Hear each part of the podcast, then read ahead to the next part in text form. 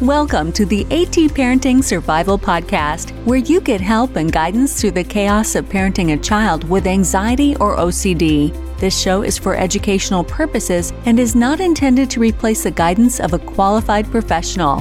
Here's your host, child therapist Natasha Daniels. Well, hello there, and welcome to another episode of the AT Parenting Survival Podcast.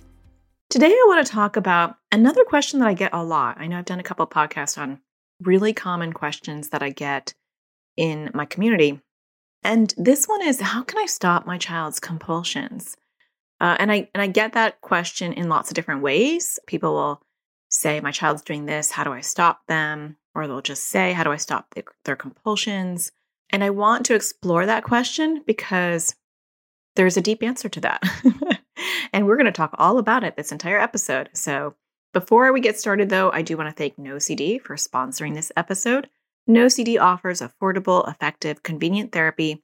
They are available in the US and outside of the US, and you can schedule your free 15 minute consultation to see if NoCD is the right fit for you and your child. Just go to treatmyocd.com. That's treatmyocd.com, and the link is in the show notes. Okay, so you notice your child's having compulsions, they've been diagnosed, or you know they have OCD, and you wonder, okay, how do I stop my child's compulsions?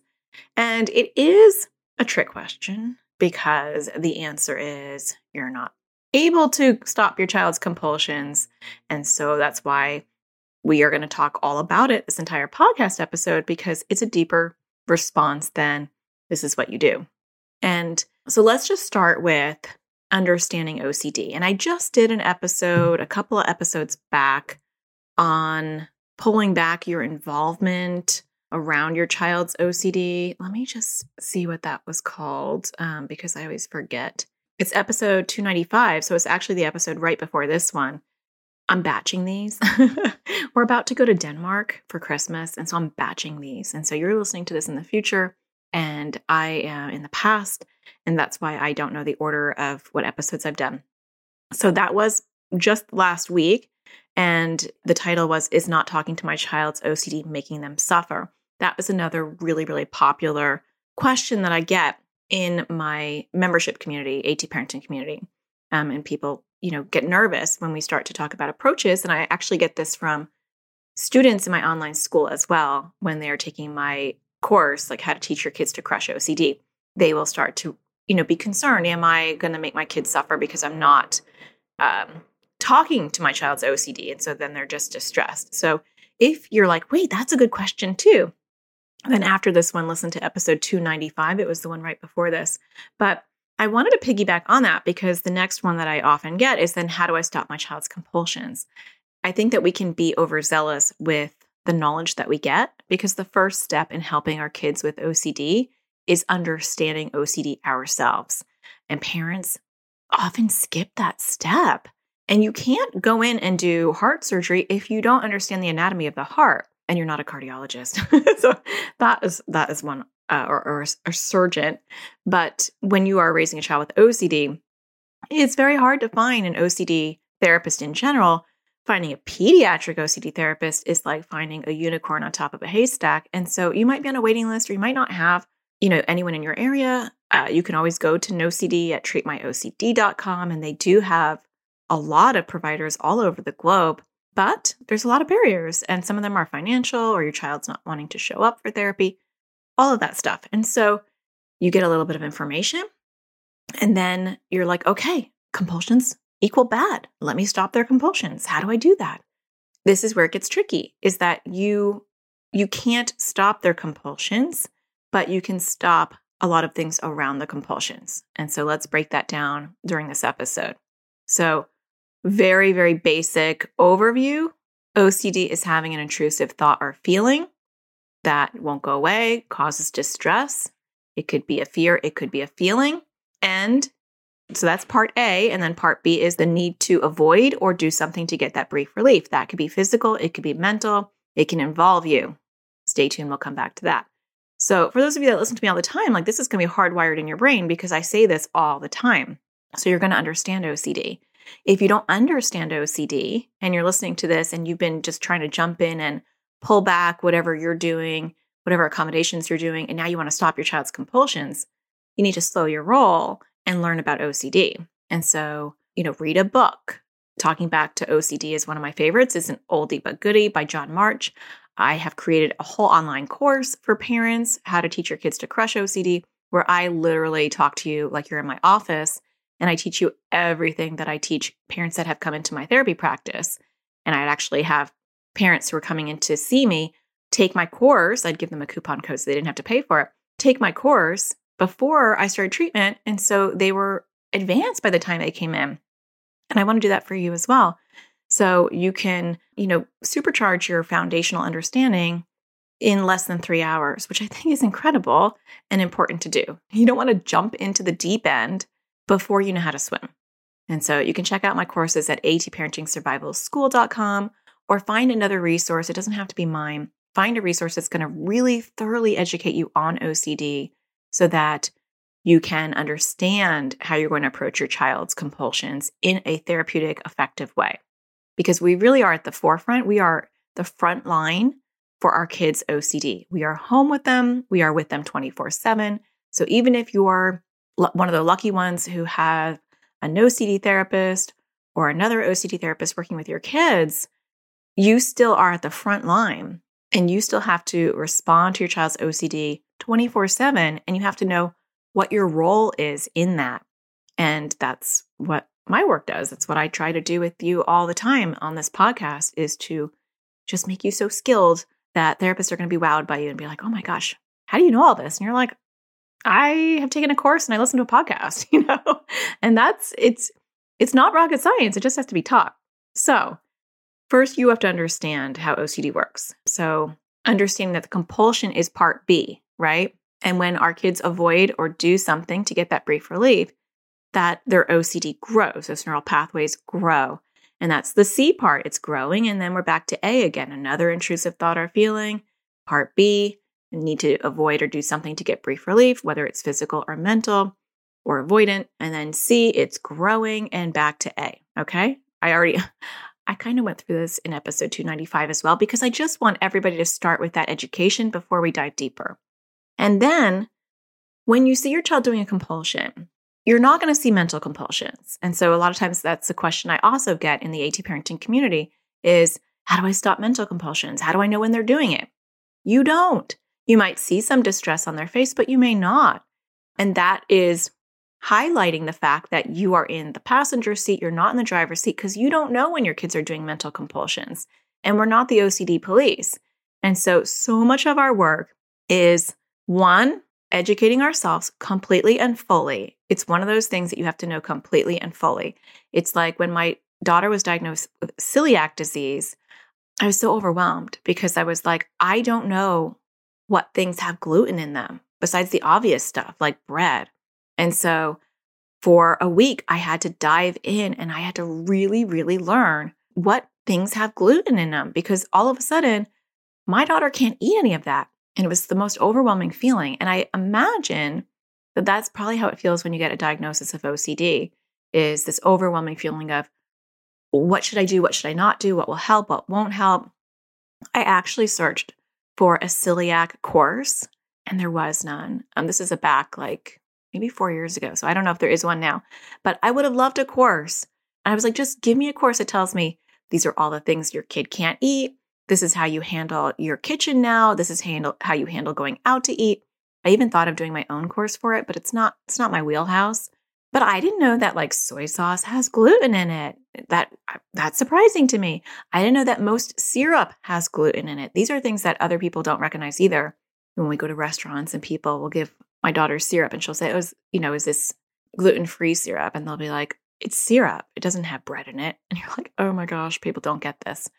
But my point is, I had I could not just say, "Okay, well, I'll take her to her her GI doctor once uh, a quarter and and then I don't have to do my part. No, I had to really learn about celiac, even though I did not want to. It wasn't something that I found interesting. I was not like gluten free before. Same thing with OCD. And so we have to do our part to fully understand it. And then we have to educate our kids. And that's our role. So our role is okay, now that I understand OCD, I know what parts are hooking me in because OCD will hook you in. And I'm going to go through what they can be. And I need to train you. So my job is to coach you. And how am I going to coach you? Depends on the education I got. But then also, I, I need to teach you how to approach your compulsions. And that's the key. So we don't get to stop our children's compulsions, but we teach them how to handle them. And that's what I want to talk about with you today. So when we have our kids who are doing compulsions, and it can literally be anything, compulsions are just anything that they're doing to get that brief relief from an intrusive thought or feeling. And so I could sit here and list compulsions all day long because it can be anything. The common ones are like the stereotypical ones are like washing our hands over and over or reorganizing over and over. Checking is kind of a known one. Other compulsions that get missed are confessing their thoughts, confessing they might be a bad person, they might do bad things. So, a lot of confessing kind of behavior. You might have a lot of researching for older kids that they're, you know, checking and Googling things, asking you reassurance questions. Did this touch this or is this expired? Um, I'm just giving you a flavor of compulsions. It might be to balance out your body. I hit my hand on one side, I have to hit it on the other. It might be having to do with numbers, has to be a particular number or not evens or not odds.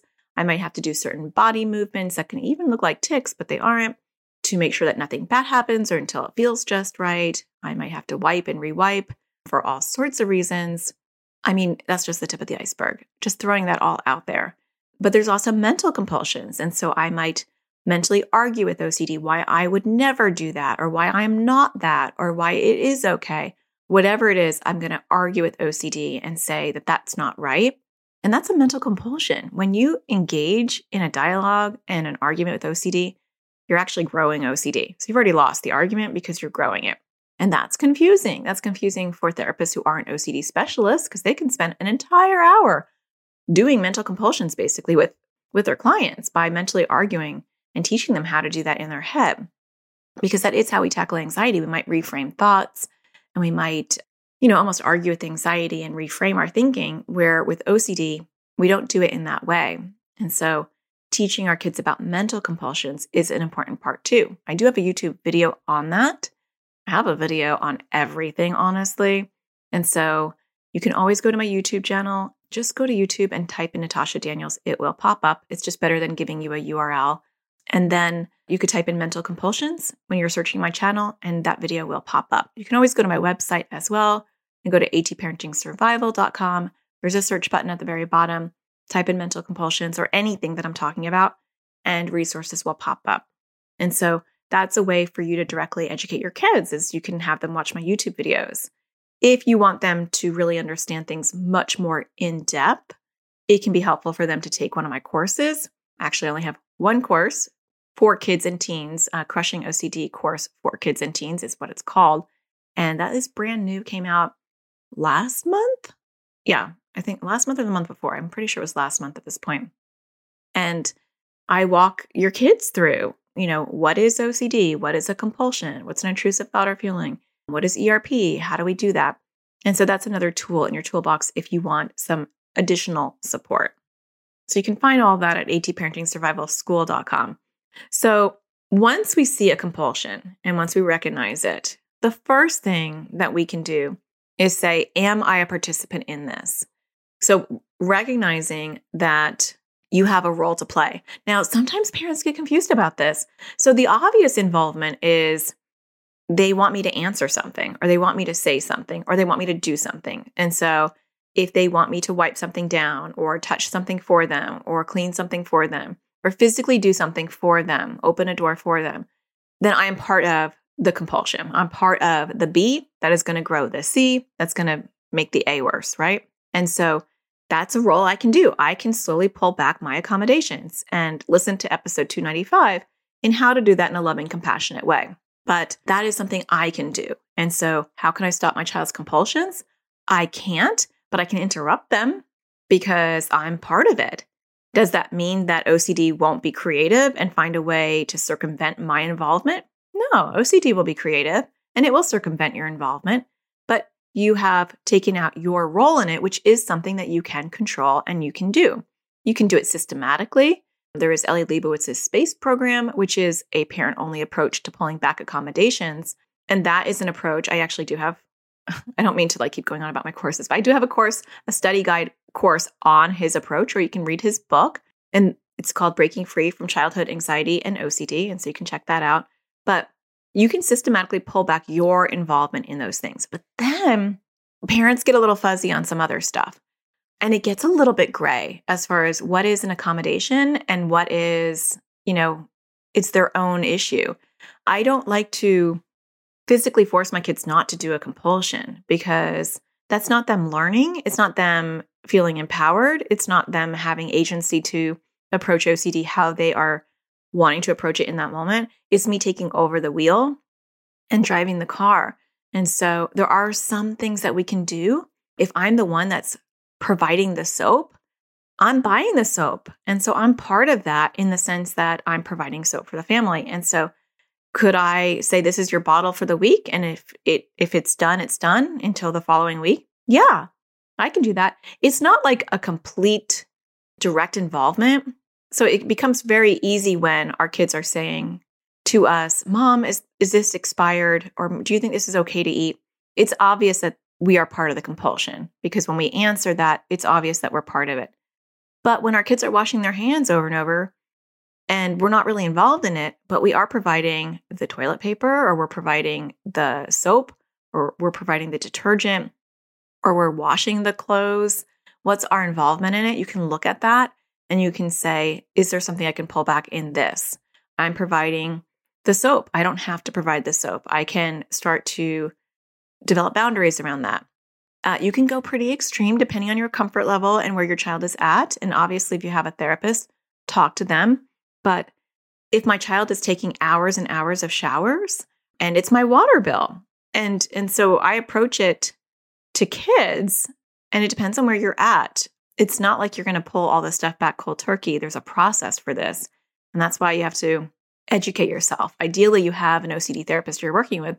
And if not, you're taking the patience and time to learn these things before you start implementing them. But if I'm having a huge water bill because my child's taking three, four, five hour showers, I can say from now on, I love you. I don't like to see you get, you know, trapped in the shower.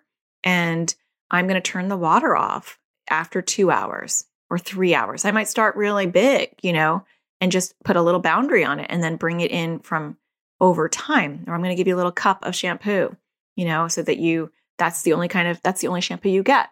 We can uh, modulate the supplies that we have in our house the toilet paper, the shampoo, the soaps, the laundry detergent. We can also control the water. We can control the Wi Fi. So there are things that we can control. I can turn off the Wi Fi if you're over checking or there's some compulsive behavior. I can turn off the water in the house. Um, if you live in an apartment, you will have a hard time doing that. But there are sometimes ways for us to turn off things that seem hard to turn off. That is pulling back an accommodation because you're the one that pays for the water bill, right? If I am doing five loads of laundry every day because you need to change your contaminated clothes all the time, then I then you're going to do it. You know, that might be one of my ways of pulling back the accommodation is then you're going to do it. And it's not a punishment. It is for us, one, to not um, be in cahoots with OCD and, and inadvertently grow it by by be, participating in it. If my child was a drug addict, I wouldn't be going and buying their crack and giving it to them. And you know, it's the same thing on some weird level. I mean, obviously, those are two very different situations. Our kids are not drug addicts, but I'm not going to supply the thing that's going to hurt your brain, you know, and over time, I'm going to pull back. I'm not going to do a cold turkey because just like, you know, you wouldn't go cold turkey with anything, but systematically, I'm going to pull back and that's going to help you. And I'm going to frame it to my kid that I love you. They're not going to get it. so you're going to get anger. You know, parents also have this question for me that they say, like, my kids get so angry about it. And it's like, yeah, because OCD is going to have a tantrum because you're pulling back something and then they're having to sit with the discomfort, which actually creates long term success. And so I'm going to say to them, I love you and I don't want to participate in growing your OCD. It's my water bill. I pay for the water. And so I'm going to turn the water off after X, Y, and Z hours or minutes. Or we can put a timer in, you know, and we can set a limit and then you're going to have to get out. But you, you know, you have to be careful. You don't want to set yourself up for a tug of war, a physical tug of war. And so I try not to set boundaries where I'm physically going to have to go in and turn off the water if I'm going to have a combative, aggressive kid, that we don't want to get into a physical altercation. So you want to really be really c- careful and cognizant of what you are presenting and suggesting as a boundary if you feel like it's going to get physical. You want to avoid any kind of physical altercation. Okay, so when we get back, I'm going to talk about some other things that we can do around our child's compulsions. I'm going to talk about how we can use that as data and how we can empower our kids to help themselves. So stay tuned. I'll be right back. It's time we put help directly in our kids' hands. Introducing Crushing OCD course for kids and teens. It was way more helpful than all the other therapy we've ever done because we didn't really know what to do. So we weren't really doing it before. So the course helped to figure out what the exposures are and how to do them. We're not in therapy and find it really hard um, to find an ERP trained therapist here. Um, so we're currently with like the public health service, but again, they don't seem to be trained in ERP. It's filled that gap that we don't have that was desperately needed. This was really well timed for us to use between therapists and to help us like start get off to a good start with this new practice. It was easy to use. Um, I was able to do it from my phone or also on the computer. There's different ages, you know, so there were younger kids, there were teenagers, and um, so that was really nice too to have a variety of ages where it wasn't just geared towards younger kids or older kids. It was a nice variety it's helpful for our kids to hear it from this like third party as opposed to just us saying it. I really like the offense and defense method. I love working on poking at OCD while it's sleeping. It makes it a little bit easier to do and it's kind of fun. I'm planning on using it to work on my uh, fear of like holding or touching batteries and stuff like that. So it was really helpful, and I think a lot of other kids would like it. I thought that I was like the only one who had worrying about the weather and stuff. And then there was somebody else on there who worried about the same thing, which was really helpful. Seems less scary to work on stuff now that I've watched this class, and I'm more interested to work on it. I like trying to do more exposures still, and going to before I wasn't, I just didn't want to do them. I've worked on some of my bigger compulsions and been successful I realized that it was helpful to do like the exposures before it was like really, really hard. It's still hard, but it's helpful to know that I need to do them. Before there would be a lot of battles about it, so it is definitely less loggerheads. Really, really good course and super helpful. Definitely would recommend this. It's really easy to follow. It's nice bite-sized videos. I really like the worksheets that go along with it, and I think it's really helpful. To learn more about this course and register your child or teen, go to atparentingsurvivalschool.com. Well, welcome back. So we talked about pulling back our role and and now I want to move into two other areas. So the other thing we can do when we have our kids doing their compulsions is use that as data. And so it's so helpful for us to understand our kids' core fears or core feelings. It's important to not get stuck on that in the sense that you feel like that's all you need to know. There is a danger in that. You know, I've had a lot of parents in who've taken my courses and they only want to take my moral OCD course and they have no understanding of OCD at all. They just know that their child has moral OCD. They worry about being a bad person. They heard maybe a podcast or someone diagnosed them and they just want to know about moral OCD. How do I treat moral OCD? And I have an advanced class on moral OCD that I create as a supplement for my bigger OCD class because people have a hard time understanding how to apply what we teach in the OCD class, even though I do have examples for moral OCD. They know they don't know how to apply it to moral OCD, which doesn't make any sense because it's the same thing. It's plug and play. But I created like a little advanced class on materials you can use and scripts you can use and videos to show your kids. And it it really bugs me when I see someone taking that course and they'll ask a question and I can tell they don't know anything about OCD. And then it scares me. I feel like I should get rid of that class. But there's so many people who use it as a really good supplement. My point is, you don't want to get blinders and only say, okay, my child has moral OCD. No, it's a million different flavors, but it's all ice cream. It still melts, it's still cold, and it will change over time. You might have moral right now, then you have issues with symmetry or you have existential issues. It can change and look different at any time. And so you don't want to get stuck on the core fear or core feeling. However, having said that, it's really helpful to come up with very specific exposures.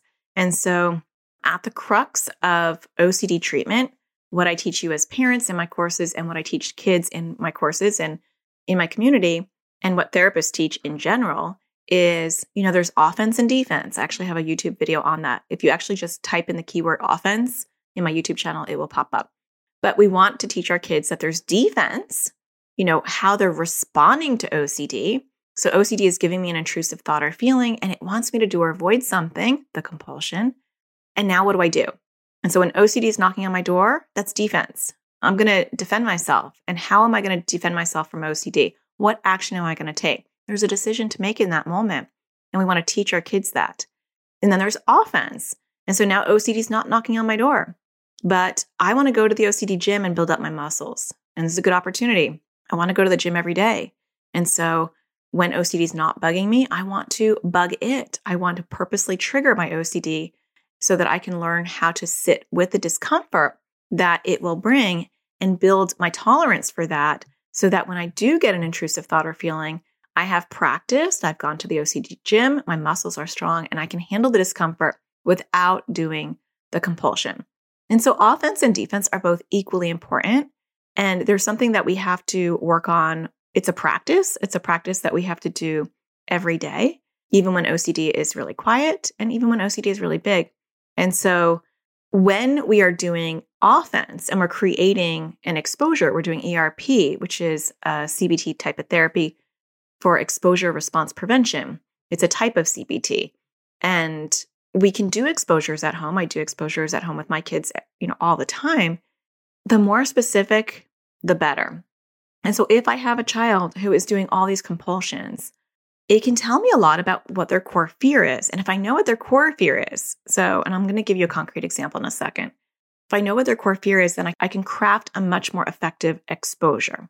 And so let me give you an example. Because a lot of times in my membership community, parents will say, because they can they can talk to me. So they we have a member forum on my website. And so they can like talk to me back and forth on the forums. And parents will ask me, they'll say, okay, well, my child is doing this compulsion. They're spitting, and I don't know why they're spitting. So, what do you, what kind of exposure do you think I should do for spitting? Well, I have no idea because you just told me your child has a fever, and then how do you treat the illness? I have no idea, right? So, a compulsion is a fever, it's a symptom. And I actually literally type that a lot on my forums I'll say, you know, compulsions are fevers. They're symptoms. It's not telling you what the illness is. You might have the flu. You might have scarlet fever. You might have, you know, an infection. Like I have no idea. And I can have five kids spitting. And the reason why they're spitting, the intrusive thought or feeling that they're having, can be five different reasons. So I might have a kid who's spitting, and it might be because he feels like there is something contaminate in his mouth. I might have a kid who's spitting and he might feel like he had a really bad thought and he wanted to spit it out. Um, I might have a kid who's spitting and it's because the saliva feels weirdness in his mouth and it doesn't feel just right. So he's got to spit it out. Those are three very different reasons, right? I might have a kid who's spitting because he feels like, you know, if he doesn't, he might throw up. He's got emetophobia. So I just described four different core fears, four different subtypes of OCD. So you know, one kid had moral OCD, one kid had just right OCD, one kid had emetophobia, the fear of throwing up. And I can't remember what the other one was. One kid had just right OCD, right? And it's not that they have just right OCD, you know, like they have the flu. It's like that's just a flavor of how their OCD is showing up. And so compulsions, in and of themselves, you can't develop exposures from a compulsion. You can develop a defense approach. This is how I'm going to approach this. And we'll talk about that in a second. That's the last point I want to bring up. But it's not going to tell me how to do offense because it's just a symptom. And so if I know, okay, well, these are the things that you're doing, you're spitting whenever you feel like you had a bad thought in your head. You confess to me and you ask me if, you know, you know, saying shoot is a bad word because you're worried about saying bad words. You hold your fingers down because you're afraid you might, you know, pull out your middle finger inadvertently and you don't want to do that.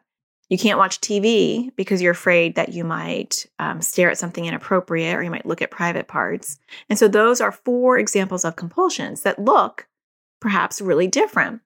You know, I'm avoiding something on TV, I'm avoiding TV, I'm spitting, so that's a behavior. I'm confessing. I can't remember what the last one was because I have no memory.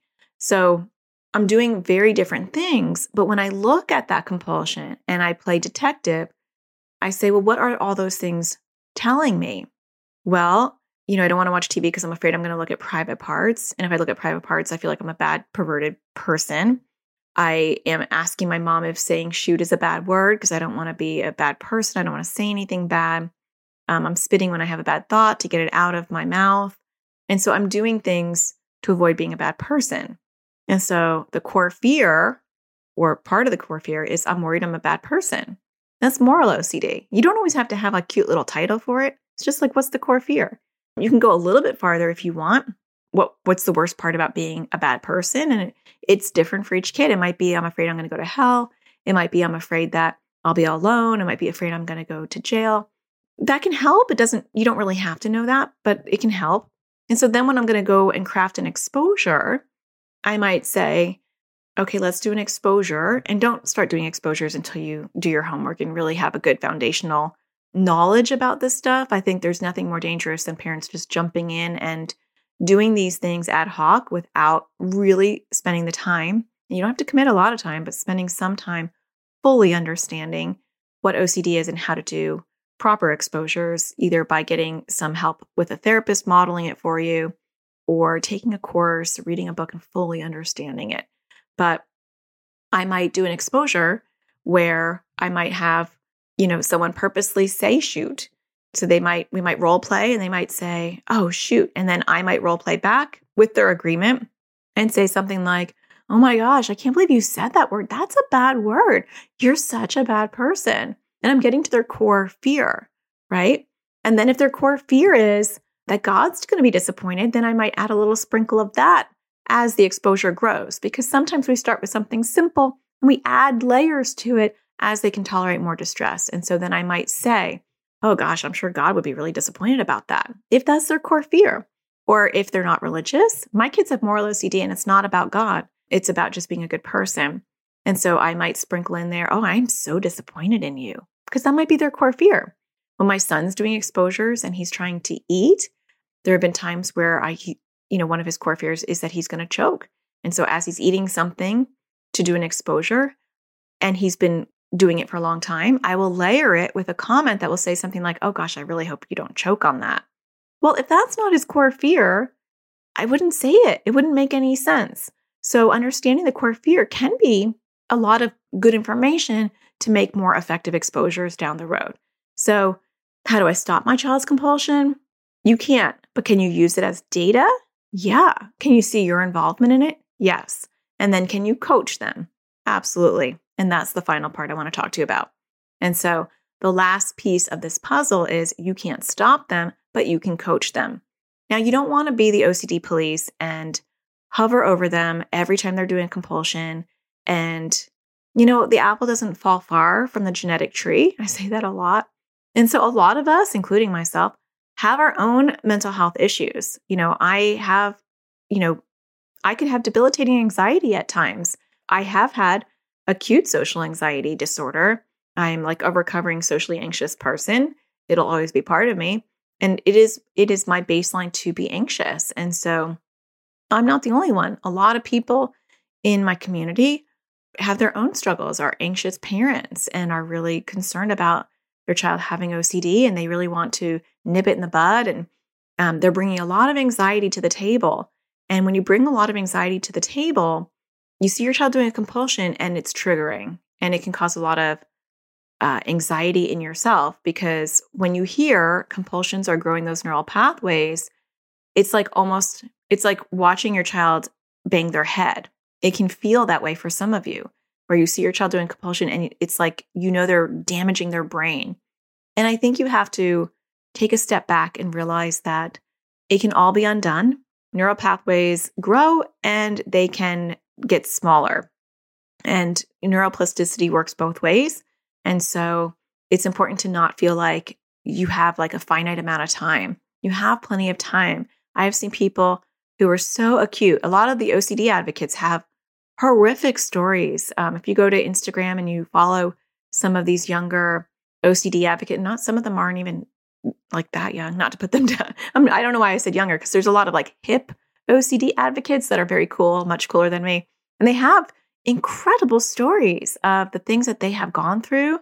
And not only have they learned how to cope with their OCD, but they are helping other people. And that's inspiring. And so, you know, go to Instagram and look at some of these advocates who are doing amazing work because they have come from the depths of darkness themselves. And and so that's a good reminder that no matter how debilitating OCD is for your kids, there is always hope. And so you are going to see them doing compulsions and you're not going to be able to stop each one. And if you try, you're going to drive your kid crazy and their OCD is going to go undercover. And when OCD goes un- undercover, you lose communication, you lose trust, and your child is doing compulsions out of your view. And then you have really no clue about what's going on, how bad it is, and how to help. We don't want that.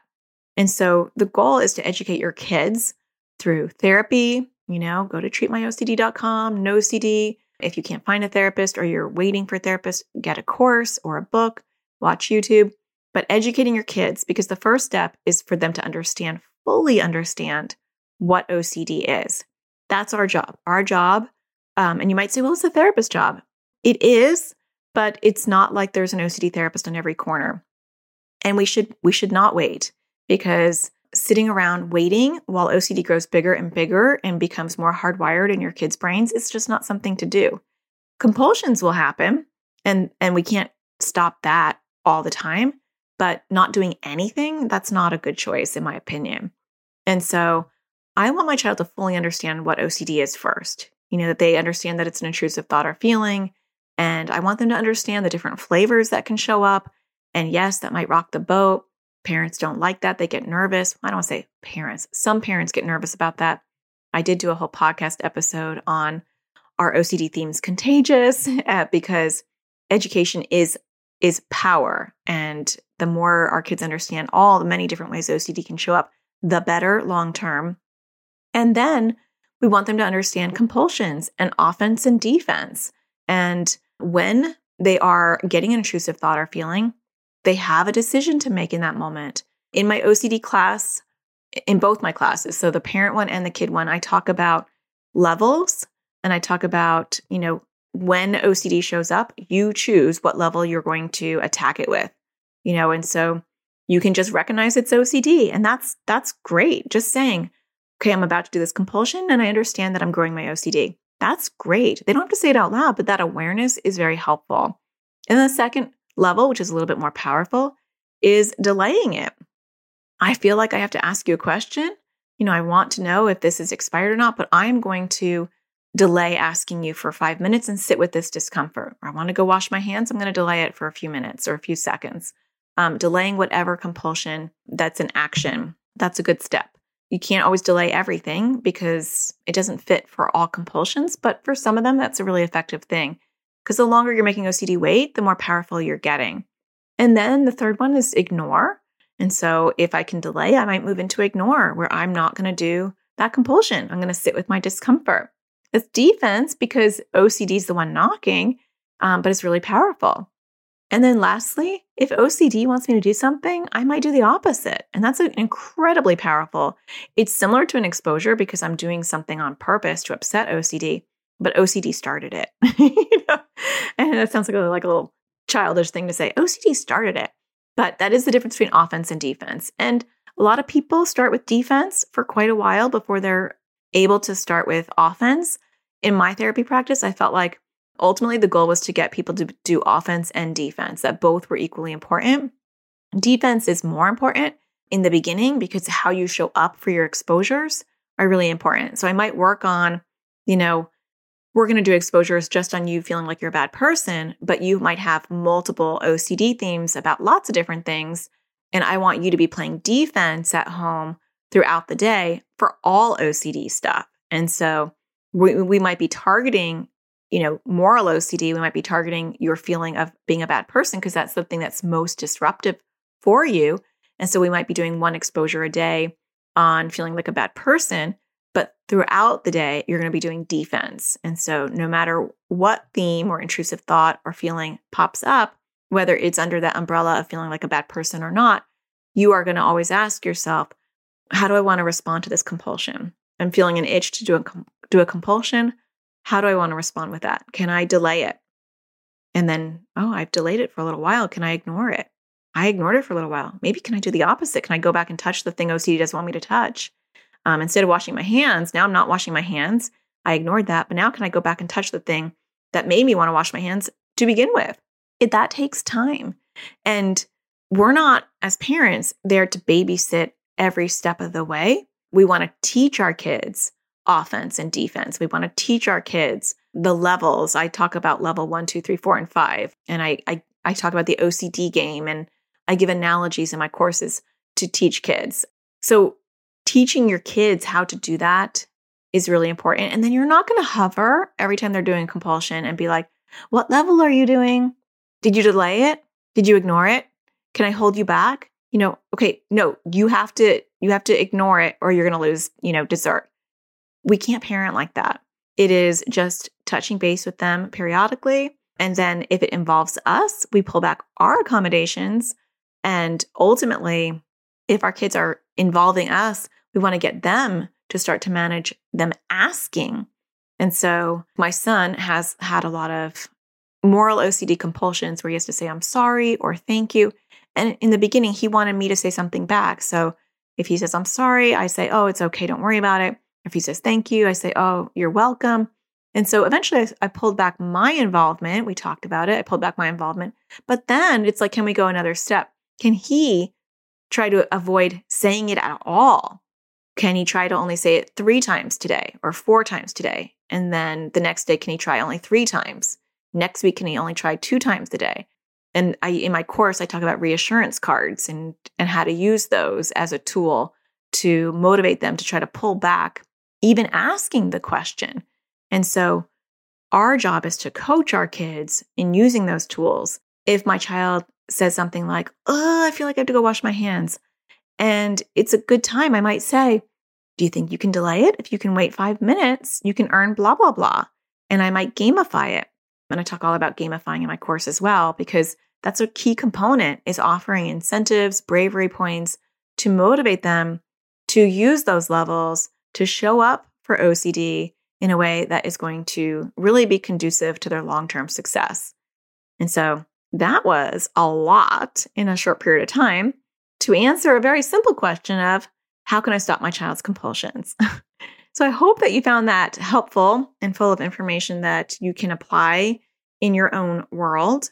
If you're finding my podcast helpful, don't forget to hit a star on iTunes or Google Play or Stitcher, wherever you consume your podcast. You know, I greatly appreciate that. If you have a few extra seconds, don't forget to leave a review if you can. That does really make a difference. And if you leave one, I might be reading yours to show my gratitude if I have a new one, and I do.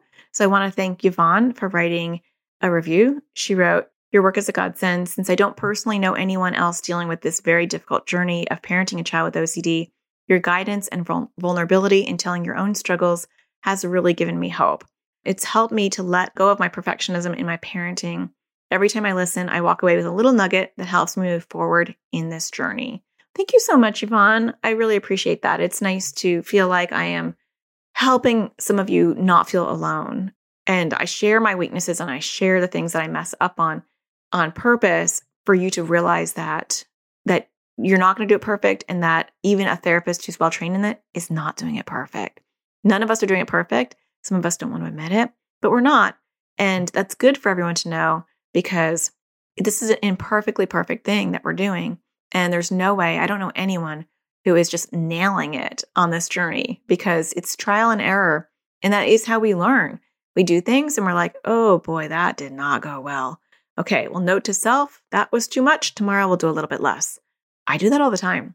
And that's just part of being a parent to a child with anxiety or OCD. So thank you, Yvonne, for leaving that review. And maybe if you leave one, I'll be reading yours next time. So don't forget to find the sparkle in everything you do. And I will be back next Tuesday. Take care. Thank you for listening to the AT Parenting Survival Podcast. To get additional support raising a child with anxiety or OCD, visit Natasha's online school of on demand classes at atparentingsurvivalschool.com.